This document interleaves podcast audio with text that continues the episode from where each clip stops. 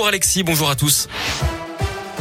Et à la une, attention à la neige. Ce matin, la conduite est difficile, voire très difficile par endroits sur le réseau secondaire de la région, notamment sur les hauteurs, dans la Loire, la Haute-Loire et le Puy-de-Dôme qui sont en alerte orange, neige et verglas. 5 à 10 cm sont attendus localement. Des opérations de salage sont en cours. Il y a également des risques de verglas. Conséquence, les transports scolaires sont suspendus en Haute-Loire et dans la Loire, dans les monts du Pila et sur le territoire de Saint-Etienne-Métropole aujourd'hui. Des restrictions de circulation supplémentaires pourraient être mises en place au besoin. Dans le Puy-de-Dôme, l'obligation d'avoir des équipements spéciaux est prolongé jusqu'à la fin du week-end.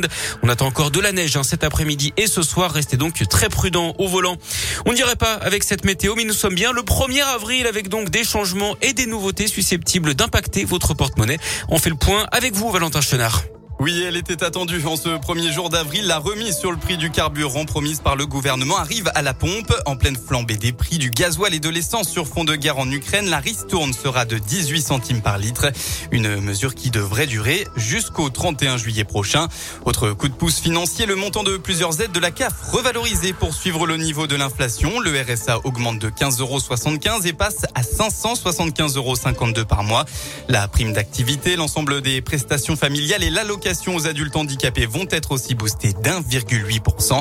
Enfin, elle était en vigueur depuis le 1er novembre dernier. La trêve hivernale qui suspend les procédures d'expulsion de locataires pour cause d'impayés successifs s'est achevée hier.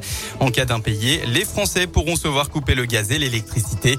Parmi les opérateurs, seul EDF s'est engagé à ne pas couper le courant. Dans la région, à Lyon et Villeurbanne, deux villes soumises à l'encadrement des loyers, le loyer maximum devra être obligatoirement affiché à partir d'aujourd'hui sur les annonces des professionnels de l'immobilier, de même que le loyer de référence et le tarif des honoraires.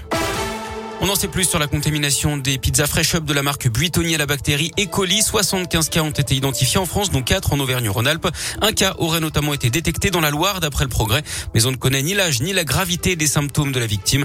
2 enfants, je vous le rappelle, ont perdu la vie suite à cette contamination dans le pays. Toujours dans la Loire, le maire de Saint-Étienne a succombé à une intoxication par les fumées. C'est ce qui ressort de l'autopsie de l'élu décédé brutalement vendredi dernier. Son corps avait été retrouvé sur une parcelle boisée de sa propriété où il faisait de l'écobuage. Le parquet a tout de même demandé des analyse complémentaire pour confirmer les causes de la mort. Il faudra plusieurs semaines pour connaître ces résultats d'après Le Progrès. Du changement dans le classement des hôtels et des campings en France, les efforts en matière de développement durable seront mieux valorisés à compter d'aujourd'hui pour l'attribution des étoiles. Parmi les critères, les économies d'eau, d'énergie, la gestion des déchets ou encore le recyclage. Le sport et la remontada des Lyonnaises en quart de finale retour de Ligue des Champions. Hier battues 2-1 par la Juve à l'aller, elles ont dominé les Italiennes 3-1 hier soir à l'OL Stadium. Elles affronteront le PSG en demi-finale. Ce sera le 23 ou le 24 avril prochain. Et puis l'actu foot, c'est aussi le tirage au sort de la phase de groupe de la Coupe du Monde au Qatar qui aura lieu en fin d'année. Tirage au sort à suivre à partir de 18h.